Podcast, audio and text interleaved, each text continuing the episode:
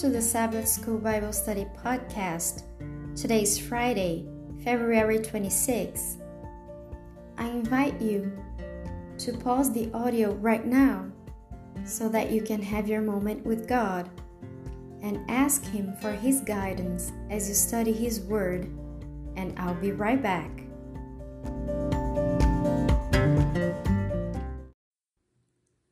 Further thought In the work of soul winning, great tact and wisdom are needed.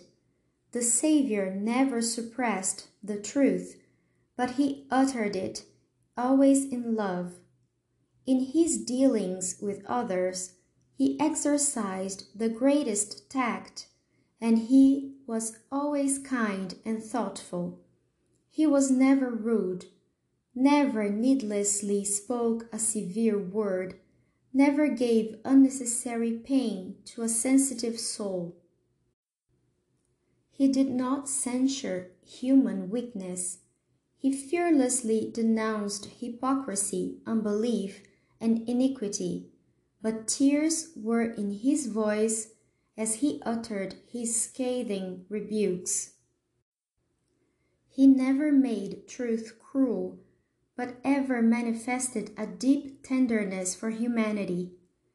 Every soul was precious in his sight. He bore himself with divine dignity, yet he bowed with the tenderest compassion and regard to every member of the family of God. He saw in all souls whom it was his mission to save. Ellen White, Gospel Workers, page 117. Discussion questions.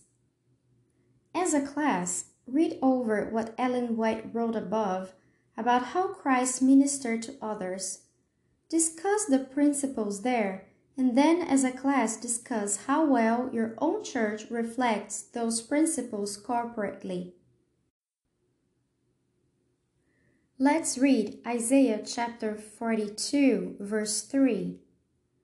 A bruised reed he will not break and a dimly burning wick he will not extinguish. He will faithfully bring forth justice. Do you know a bruised reed or dimly burning wick? How can you help this person without breaking or quenching him or her? In what ways can you point such people to the Lord? In a practical sense, what would you tell them to do in order to get healing and help.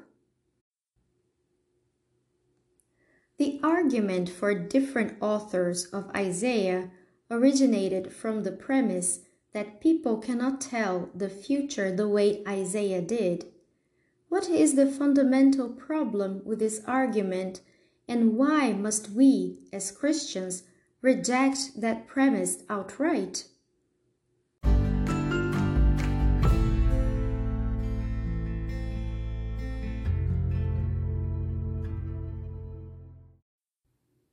Summary Deliverance requires a deliverer.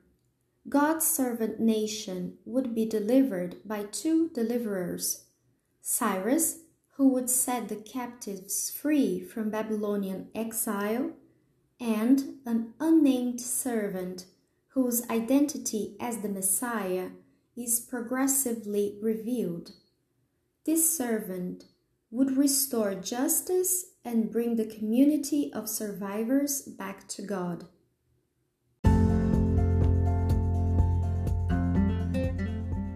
And that is all for today. Please subscribe to our podcast and stay tuned for new episodes and special content.